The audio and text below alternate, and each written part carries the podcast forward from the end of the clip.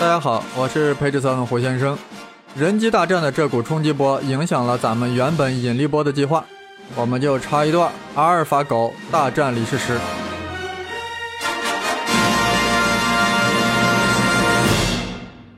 如果说当这个狗去年战胜了欧洲围棋冠军之时，我们还可以说那个州的冠军其实是二流的。当狗狗打败了石头之时，难道我们能说那只是一个韩国人吗？这样我们不仅要问，狗狗战胜石头到底是一个多大的事儿？是不是要为此感到极度震惊？这是不是人工智能的里程碑？且听胡先生认真展开，各位随意了解，才不辜负人机大战的盛世。这还要从深蓝说起。一九九七年，IBM 开发的程序深蓝 Deep Blue 击败了国际象棋大师卡斯帕罗夫。令老卡感到羞愧万分，而且很不服气，要求与深蓝再比一场，但被 IBM 拒绝了。更为可恶的是，IBM 随后就把深蓝拆卸了。卡斯帕罗夫再也没有复仇的机会，心情一直很不露。其实啊，卡斯帕罗夫有什么不服气的？深蓝有三十二个 CPU，每秒钟运算两亿步，输入了二百万个优秀棋手的对局，你怎么和他对弈？国际象棋总共有八乘八个格子，区区六十四个格子。深蓝以其强大的运算速度，在与卡斯帕罗夫对弈时，就可以穷举了几乎所有路数，然后选择了最佳策略。老卡岂能不被卡住？穷举？啥叫个穷举？就是一个一个挨着试。比如银行卡的六位数密码有多少种可能？十的六次方。为啥？第一位是零到九中的任何一个数。所以有十种可能的选择，对吧？第二位呢，还是十种可能，所以六位数呀，就是六个十相乘那么多的可能。这个数字很大，人是试不过来的。但计算机很暴力，用很短时间，各位就可以把所有可能性都试一遍。这就是穷举法，没有一点技术含量，但是很有用。有用的前提是密码用的都是阿拉伯数字，如果再组合上二十六个英文字母。那就是十的三十六次方，那也不算啥。英文字母再区分大小写，那也不过是十的六十二次方。那如果把整个九万个汉字再加入进去呢？现在计算机啊就傻了。我相信以后的计算机也能搞定。真正让计算机彻底傻了的是，压根就没有规定密码的游戏规则。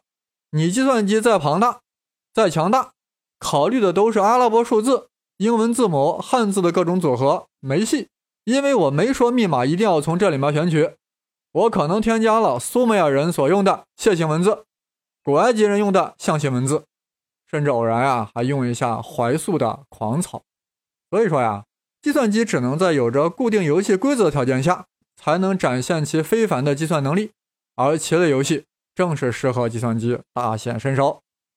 这么说来。深蓝战胜卡斯帕罗夫也没啥奇怪的，对呀，是没啥奇怪的，很正常的，就像汽车比人跑得快一样，太正常了。计算机就是擅长干这种穷举的事儿，越穷越举。但人不行，因为人的运算速度、存储空间和调取速度都不行，所以人就要靠智商和直觉。其实震惊于深蓝阿尔法狗战胜人类的人，还不如惊讶于1976年发生的一场事儿。因为计算机证明了一个人类无法证明的数学定理，还有这等事儿，看看是咋回事儿。一八五二年，有个绘制地图的英国人发现，每幅地图用四种颜色就足以区分不同的区域和国家，很神奇。于是有了个猜想：四色猜想，就是说四种颜色足以搞定任何地图。记得我上高中时呀，第一次听到这个四色猜想，感到非常不幸。课也不听了，就去构造各种复杂的地图，想让四种颜色不够用，但没成功。呵呵，为啥四种颜色就够了呢？好多数学家开始介入证明，没有人成功。有一天，在苏黎世联邦工业大学的数学课堂上，一个学生递给教授一张纸条，上面写着：“若把地图上有共同边界的国家涂成不同颜色，那么只需要四种颜色就够了。您能证明吗？”教授看后微微一笑，现场就在黑板上证明了，但是很尴尬，遭到了失败。这个教授就是明可夫斯基，而那个学生就是爱因斯坦的同班同学。当然，那一天爱因斯坦肯定是逃课了，正躲在宿舍里做白日梦。这个四色问题困扰了人类很久，终于有一个叫希奇的数学家，将四色问题分为了一万种地图的情况，只要去分别考察这一万种情况，若都用四色就 OK，那么这个猜想就证实了。但人呀是没有这个时间和精力去穷举的。谁最擅长干这种事儿呢？计算机。一九七二年，两位伊利诺伊大学的数学家用 IBM 三六零进行了一千二百个小时的运算，做了一百亿个判断，最终证明了四色猜想。震惊不？这才是计算机的一个划时代的里程碑的时刻。但我依然觉得，这算不上是真正的智能。如果直接把四色问题撂给计算机，而不需要西奇等人的工作，计算机就能搞定。尤其是能用逻辑推理的方式搞定，那才是真正的人工智能。这纯属个人观点，不必太介意。反正是呀，IBM 用三六零穷举法把四色定理证明了；IBM 的深蓝又用穷举法把国际象棋大师搞定了。那 IBM 为什么不顺势把围棋也搞定了呢？围棋大家很熟悉，平面四方的棋盘上有十九乘十九根交叉线，也就是有三百六十一个交叉点，每个交叉点都可以落子。每个棋子在交叉线上有四个方向的出口，就叫四口气。在顶角上的棋子只有两个出口，所以是两口气；在边边上的棋子只有三个出口，所以是三口气。棋盘中央的两个黑子连在一起，那那有多少口气呢？不是二乘四，而是六口气，因为他俩在拥抱连接的部分各自堵住了对方一口气，所以有两口气就 disappear 了。如果白棋能把一片黑棋围住，堵住它所有的出气口，那黑棋就死了，要从棋盘上被踢走。注意啊，围棋胜败不在于谁提的子儿多，而在于谁占的地盘大。至于如何做活而未杀掉，那就是要做两个眼。算了，不说了，估计已经有人撇嘴了。大家别怪我啰嗦啊。胡先生是担心呀，有外国朋友也在听这个节目。毕竟，Page Seven 肩负着传播中华文化的职责。这样说来，围棋的数据结构很简单，只需要建立起一个包含三百六十一个单位的数组。其中每个单位都要能存储一个二位数的二进制数据，这样每个单位就对应棋盘上的每个点位的状态。为啥？大家想，两位数的二进制有多少个状态？四个，分别是零零、零一、一零和一一，对吧？那就让零零对应空白无子，零幺对应出现黑子，幺零对应出现白子，幺幺还就用不上了。但下围棋不能只记录静态的状态，还要了解整个过程，也就是要记录下棋双方落子顺序，这样就需要一个复合数组来进行记录。可以想象，这是非常复杂的。所以说呀，阿尔法狗还真是挺厉害。一定有人好奇，它为啥叫阿尔法狗不叫阿尔法猫呢？狗者 Go，英语中的 Go，G O，Let's Go。的 Go，什么？在英语中就把围棋叫 Go，Go，去，是，英语中就把围棋叫 Go，所以我们以后说呀，Let's go go，让我们狗狗一下，意思就是下围棋。当然了，这是我发明的。现在啊，看围棋的进程有多复杂。正方形的棋盘上的点是十九乘十九，共三百六十一个交叉点。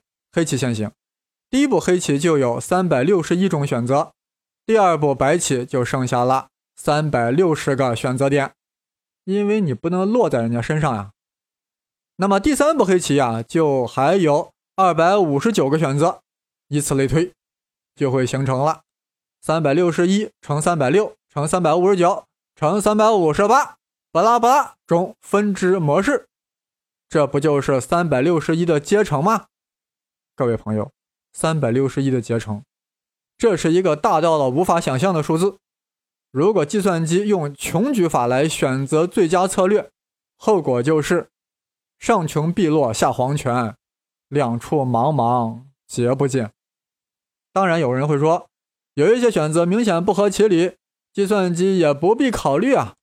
是的，但是围棋中呀有反复打劫的情况，又会增加复杂度，所以两相抵消，复杂度并没有减少。现在大家也明白了，计算机为何不能用穷举法对付围棋，就是因为围棋格子多，交叉点多，十九乘十九，而国际象棋只有八乘八。回头呀，我把国际象棋也改造成十九乘十九个格子，当然还要增加很多角色，那就会和围棋一样复杂的。我的意思说呀，别把围棋想象的有多高明，就是格子多而已。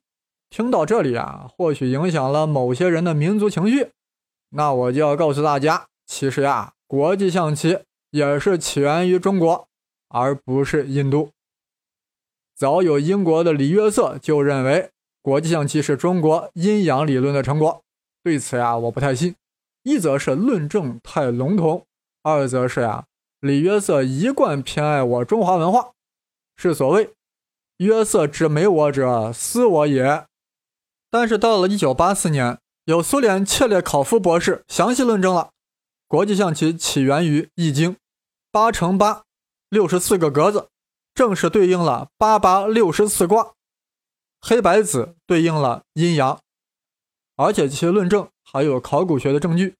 甘肃永昌鸳鸯池出土了一个彩陶，其上有八乘八的线图，已经是国际象棋的雏形了。切博士的观点很有影响力。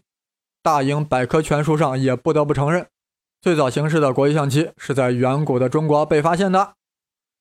我好像说跑题了呀。继续回到我们的围棋，围棋就是格子多，交叉点多，三百六十一的结成会导致巨大数量级的可能性。狗狗若靠穷举法，最终会变成丧家犬。那么阿尔法狗是靠什么粉墨登场，打败石头呢？据说狗狗配备了大量的 GPU 和 CPU，又录入了大量数据，就是以往的各种棋谱和棋局，这就是大数据的优势。狗狗呀，甚至还搞自我对局，就像《射雕英雄传》中的老顽童左右手互搏，一共搞了三千万局的自我对局。也就是说，狗狗呀有自我形成大数据的能力。大家想一想，人下一盘围棋大约需要一个小时，这还是快棋。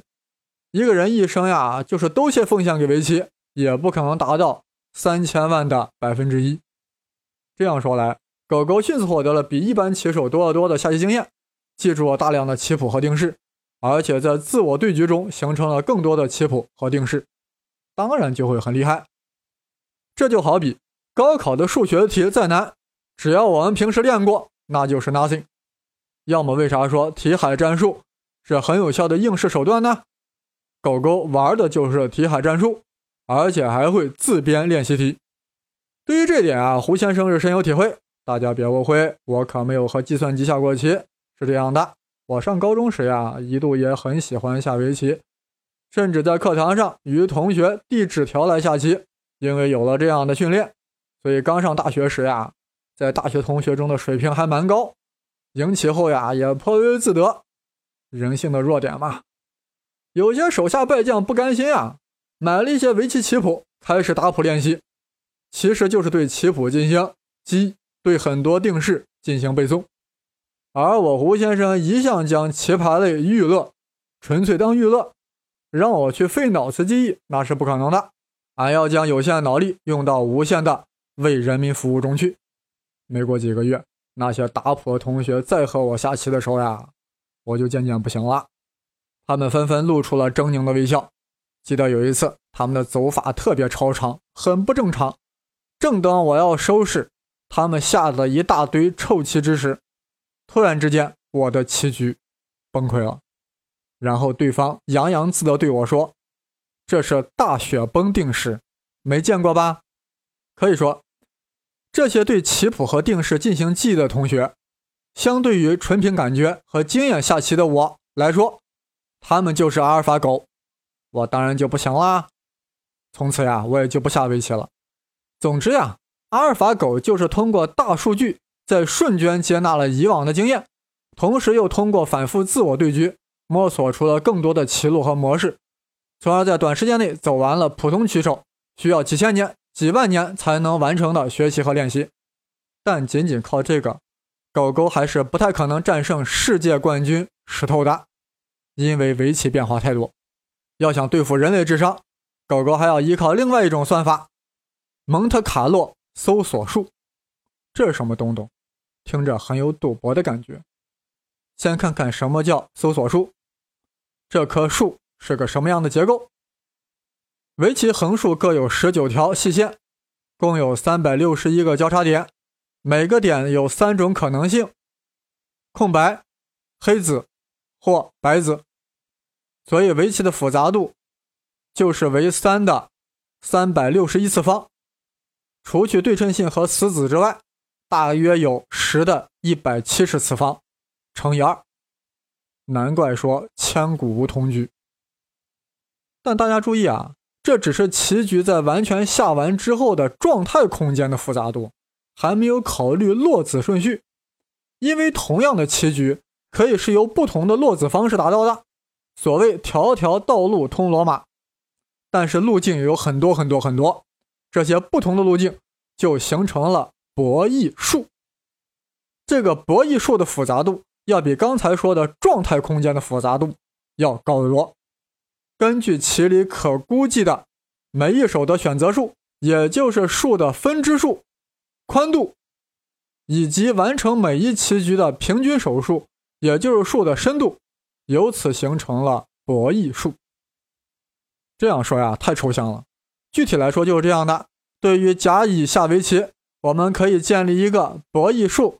来描绘双方所有可能落子进程。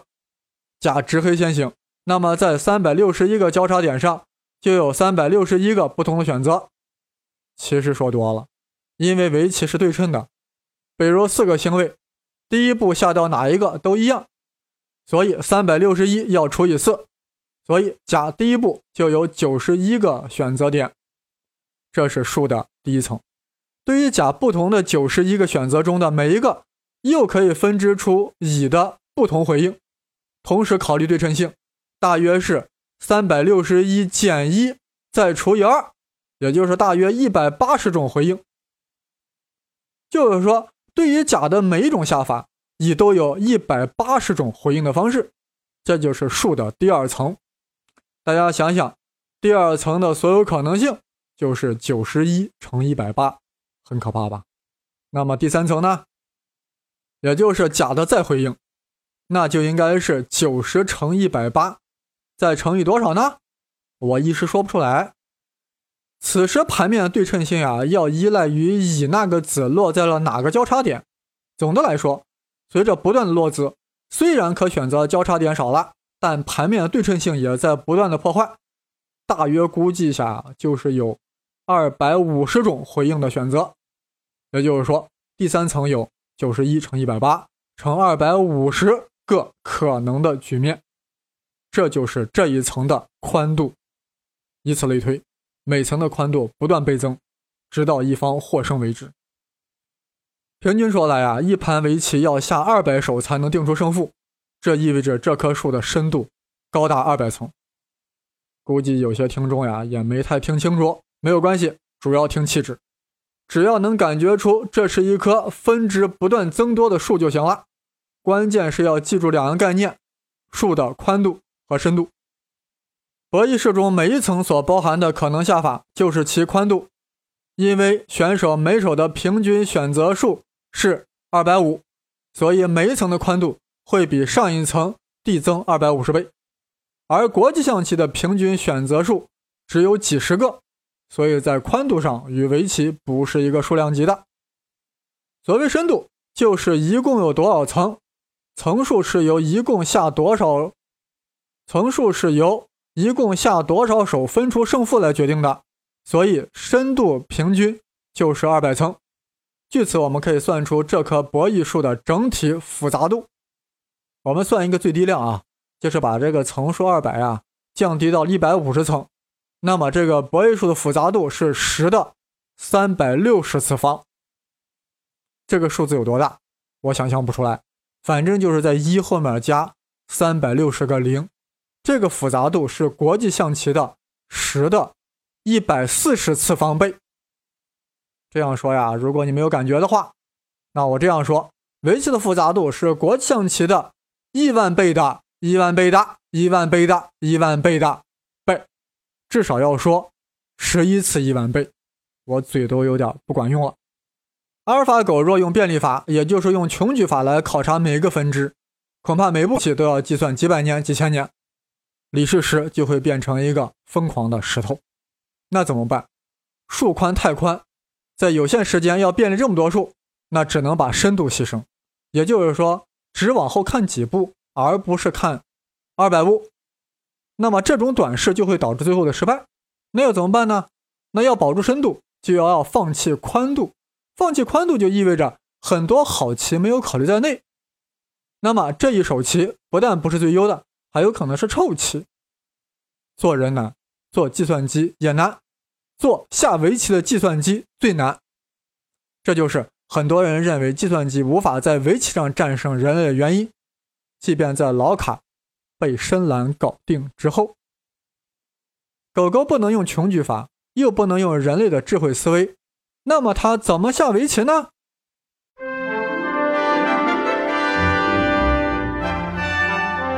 阿尔法狗缘何能战胜李世石，并不是靠穷举法，因为围棋变化的复杂度是国际象棋的十一个亿万倍。别说宝宝不行，狗狗也不行。但狗狗有一个绝招——蒙特卡洛法，这正是狗狗与深蓝的本质差异。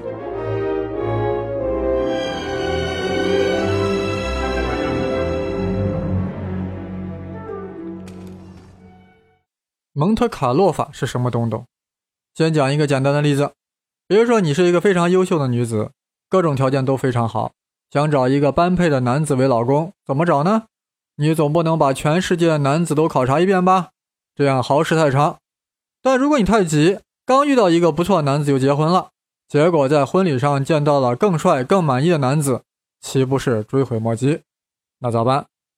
请不要用缘分呀、命呀之类的搪塞我。我们这是在谈算法，不是在谈人生。现在我给你教一个方法：蒙特卡洛找对象法。现在全世界随机找一个男子，至于你用什么方法来随机，我就不管了。无论是身份证摇号，还是微信摇一摇，然后对这个男子的各个方面进行评估，然后再随机找一个男子再评估，然后与上一个男子进行比较。如果优于前者，则前者出局。如果不如前者，则后者出局，然后再随机找一个，啊，以此类推。至于类推多少人呀，那就要看你的耐心和财力了。比如说类推了一百人，最后剩下的男子就是这一百人中最般配、最优秀的啦，就选他做你的老公吧。这就是蒙特卡洛找对象法。各位觉得咋样？你找到当然不是世界上最优秀的，不过是你选取的样本中最好的，样本量越大。就越接近世界最优秀的，但有人对这个随机抽样很有意见啊！万一运气不好，整个抽到的样本都不咋样咋办？这让俺情何以堪，何以挑选呢？所以啊，这个抽样范围啊，也可以事先做一些限定，比如说通过身份证号码抽样时，可以限定年龄范围，也可以限定地域范围，等等。总之呀，就是这个意思，大家主要听气质。我们现在来看看这个蒙特卡洛法在阿尔法狗上是如何运作的。比如说，李世石执黑先行，将黑子放在了自己右上角的星位。那狗狗如何应对呢？若按穷举法，就是要把每一个位置都要算一遍，那样要花几百年。李世石直接就可以开盘认赢了。所以啊，狗狗呀要用蒙特卡洛法来试验，但总不能在三百六十个交叉点上随机选吧？难道把四个顶角也试一下？所以啊，虽然是随机，但一定要有一个范围。那计算机怎么知道这个范围呢？就是他肚子里有的几乎所有名家的棋局，尤其是有对手李世石过去对弈的棋棋谱，这样他就会选择七八个交叉点来试验。大家注意啊，七八个交叉点的运算量也是很大的，因为每一个点都要这样在肚子里计算。狗狗下了这个点以后。石头会下哪个点呢？又要随机选，如此类推，一直选到棋局在它肚子里分出胜负为止。这就是刚才讲的博弈术，又宽又深。狗狗每搜索一个点，就会进行比较，留下更优的方案。把这七八个点都搜索一遍以后呀，就获得了最佳的点位，然后才投下白子。好麻烦，但计算机就擅长干这种事儿。这就是蒙特卡洛搜索术的方法，在整个博弈术中选取一定的样本进行比较，最后拿出一个方案来。听到这里，大家感觉到狗狗并不是选了最优方案。而是随机选取了部分样品进行试验，选择了其中获胜概率最大的下法，但并非是最优的。毕竟狗狗没有穷举所有可能，这就是为何石头也有取胜的可能性。说到这里，懂围棋的朋友会有这样的质疑：围棋的头几步呀，表面上选择很多，但是实际上符合棋理的没有多少选择，所以狗狗选择七八个交叉点实验确实是可以的。但随着不断落子，棋局渐渐复杂，符合棋理的选择点也随之猛增。这就意味着狗狗很难把它所采集的样本范围缩小到一个很小的范围。那咋办？您说的非常对。所以啊，光靠蒙特卡洛法也是不行的，它还要靠它肚子里的大量棋谱以及自我博弈的那三千万对局，都是在帮狗狗缩小选择的范围。另外，围棋进入中盘以后呀，盘面上可以落子的选择越来越少，也就是说，博弈数的宽度越来越小。同时，棋局已经过了一半，博弈数的深度也越来越小了。这样，狗狗呀，就甚至可以用近乎穷举法的方式来对付石头了。也就是说，狗狗只要在开局顶住石头，中盘以后，狗狗就越来越能用选择最佳方案来对付石头了。但这里还要指出的是，DeepMind 在狗狗身上还用了特殊技术，所谓深度神经网络。它赋予狗狗有自己的棋理、棋路，所以能告诉蒙特卡洛搜索引擎，你该在哪个范围搜索。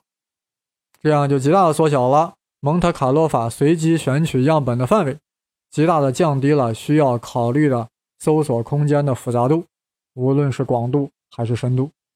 有了这个神经网络技术，狗狗如虎添翼，直接就变成了阿尔法狗。可以想象，未来还会开发出贝塔狗、伽马狗。当然了，再升级是不是就应该是阿尔法猴了呢？好，还是看阿尔法狗狗。这是谷歌旗下的 DeepMind 研制的，其中的灵魂人物是哈萨比斯，十七岁上剑桥大学。读了个计算机专业，后来又到伦敦大学学院读了个神经科学博士，其研究方向是海马体。注意，不是动物园里的海马，是人的脑壳子里的海马体，专门负责学习和记忆。这个神经海马博士竟然声称，要在未来二十年内开创出真正具有意识的人工智能形式。我真是不敢相信啊！计算机无非就是运算速度快、存储量大、调用存储快。所以，它在进行规则明确、反复重复、需要大量记忆的事情是得心应手的。但是，计算机智能能够具有创造性思维吗？能够突破编程员所输入的模式而产生新的模式吗？这是我很怀疑的。但想想我呀，原来接触过自组织理论，啊，说什么在远离平衡的开放体系中，简单的反复迭代也可以形成时空中复杂而有序的结构。想到这里，我不仅是一身冷汗呀！这计算机不就擅长做这种简单的反复迭代吗？那么它是不是就可以基于简单的程序，最终迭代出近乎甚至超乎人类智慧的东西呢？我们只能拭目以待了。若人工智能真要产生出了意识，整个哲学、玄学、神学都要发生震动。一旦出现了想脱离人类控制机器人，那整个人类将面临巨大挑战。所以说，霍金的担心也并非空穴来风。但是目前的人工智能，在我看来还是非常初级的。虽然研究者本身很牛逼，就拿阿尔法狗狗来说，此番战胜李世石，是具有了很大的象征性意义啊，对于谷歌股票的升值很有价值，但并非是人工智能的一个实质性的突破，还是简单的在博弈室中进行搜索比较而已。更大的原因在于啊。围棋并非是一个体现人类智慧的东东，只是一个 game。我说这话很有风险啊，很多围棋爱好者一定会板砖我。大家别激动，下围棋就是个娱乐，当然需要动动脑筋，也需要一定的智力，但还真不需要智慧。我看到一种说法呀，说是下围棋需要大机关，要懂得取舍，还要会精打细算，治理国家也不过如此嘛。胡先生对此等说法非常的呵呵。若真是如此，韩国总统就应该让李世石去当喽。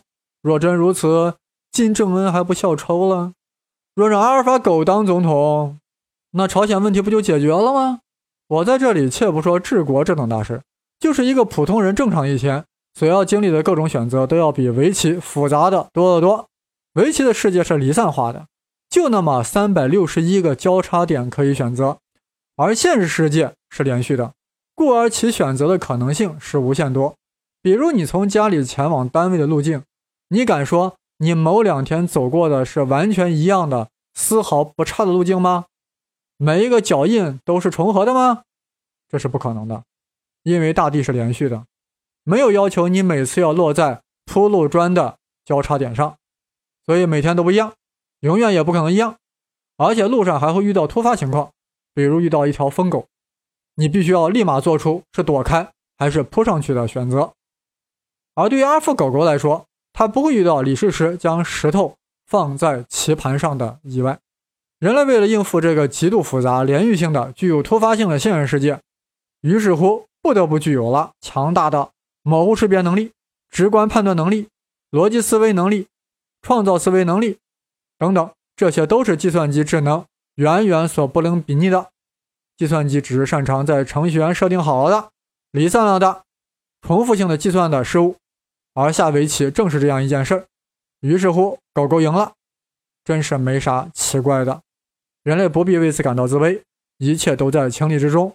我们只是输掉了一个 game，一个 go，没有输掉大脑，没有输掉智慧。有人说围棋非常的抽象，我听着很晕。围棋怎么抽象了？怎么抽象了？这世间有比围棋更具体的东西吗？你说个马，那还是抽象的马，因为有人会问你，白马是不是马，还是白马非马？而围棋就那么些白子黑子，还有一个平坦的有限的棋盘，规则是简洁而明确的。大家要注意，变化再复杂，不等于它是抽象的。所谓抽象，是指。其模式无法在人的脑海中形成一个具体的形象，可以说围棋真的是太具象了。胡先生在这里倒真是想让它变抽象一点儿，让大家感受一下到底什么是抽象。那我就试着变一变，把围棋变得抽象一点。我是这样想的：可以考虑把平面变成立体的，一个子儿在棋盘上有前后左右四口气，如果再考虑上下，不就有了六口气了吗？于是乎，第一个方案出来了。将平面的围棋棋盘变成立体的，棋盘变成一个立方体，这样交叉点就不是十九乘十九了，而是十九乘十九乘十九，这等于就有了六千八百五十九个交叉点。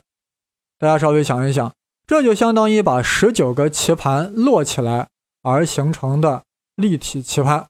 当然了，落起的棋盘之间还要互相打通，这是不是有了那么一点点的抽象呢？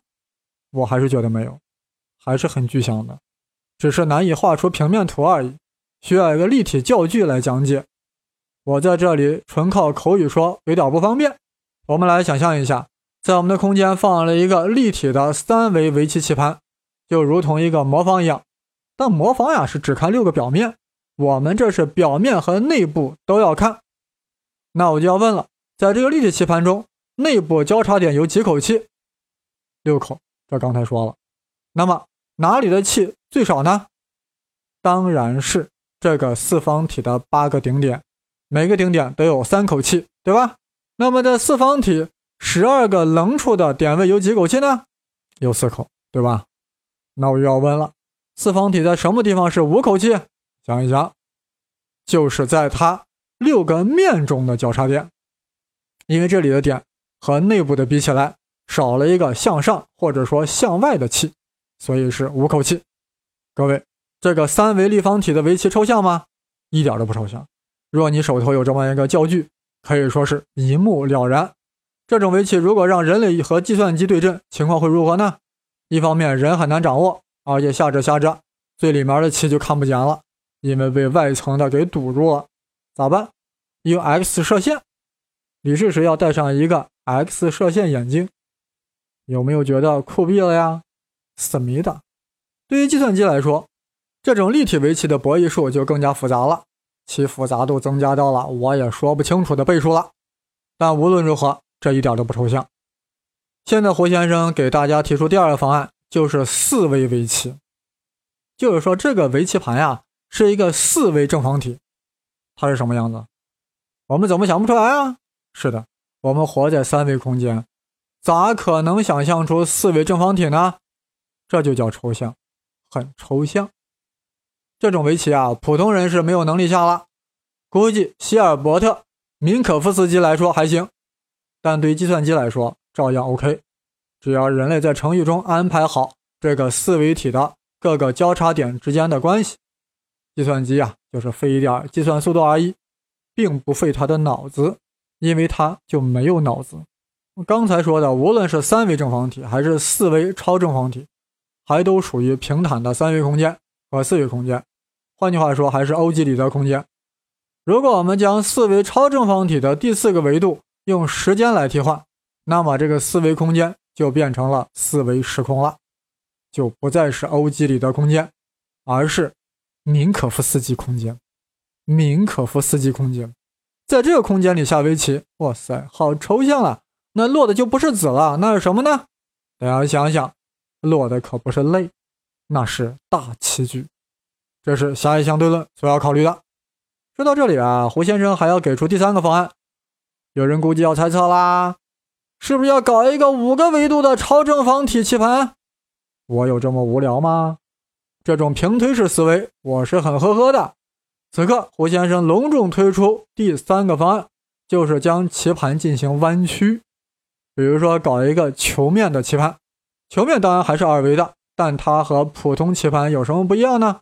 除了它弯弯的、圆圆的以外，有人还会想到它的格子大小不均匀，而且不是正方形。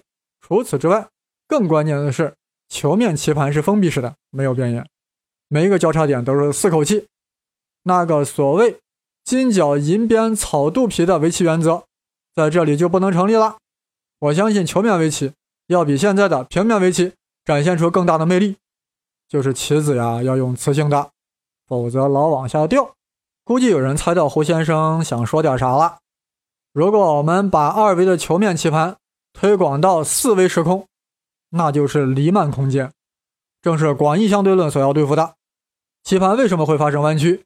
因为每一个棋子都有质量，每下一步棋，棋盘的弯曲度都会发生微小的改变。